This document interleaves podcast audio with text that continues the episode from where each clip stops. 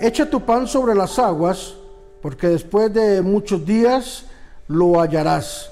Eclesiastés capítulo once, versículo número uno. Hoy hablaremos sobre siembre bendición en su futuro.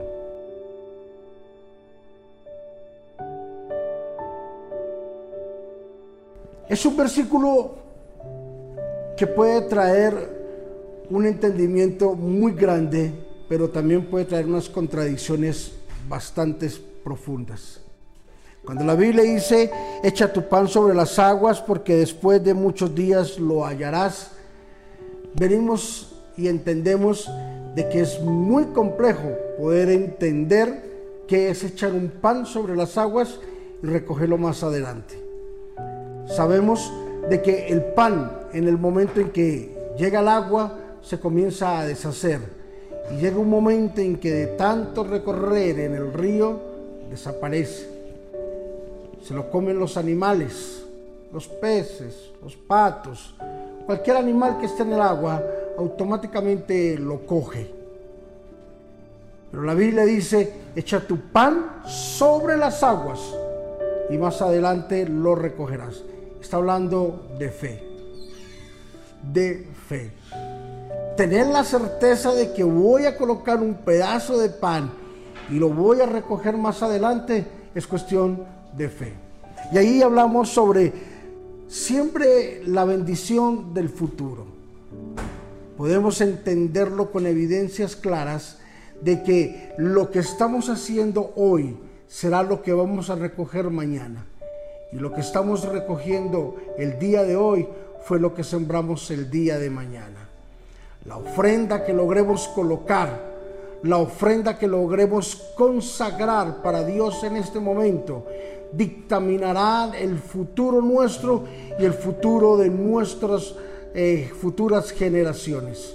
Así es de que cada ofrenda, cada diezmo, cada siembra, cada primicia que nosotros demos para el reino de Dios nos abastecerá en un futuro no muy lejano, y tendremos la certeza, tendremos la fe, tendremos la convicción de que Dios nos va a ayudar, nos va a respaldar y nos va a devolver todas y cada una de las siembras que nosotros hagamos.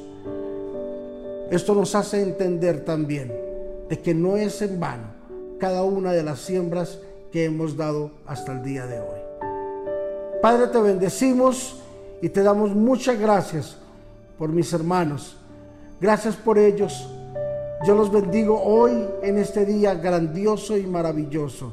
Gracias por este día hermoso, Señor.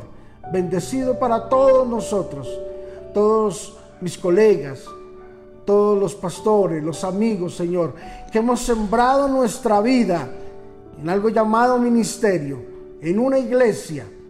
Todos los líderes que hemos sembrado nuestra vida, nuestro servicio, al favor y al servicio de otros, veremos la recompensa, Señor Jesús.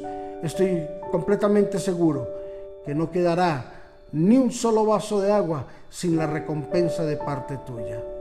Gracias, Espíritu de Dios, por los hermanos que diezman, que ofrendan, que sostienen, que mantienen la iglesia, con los que podemos ayudar a pagar las rentas y los diversos compromisos que tiene la iglesia, Señor.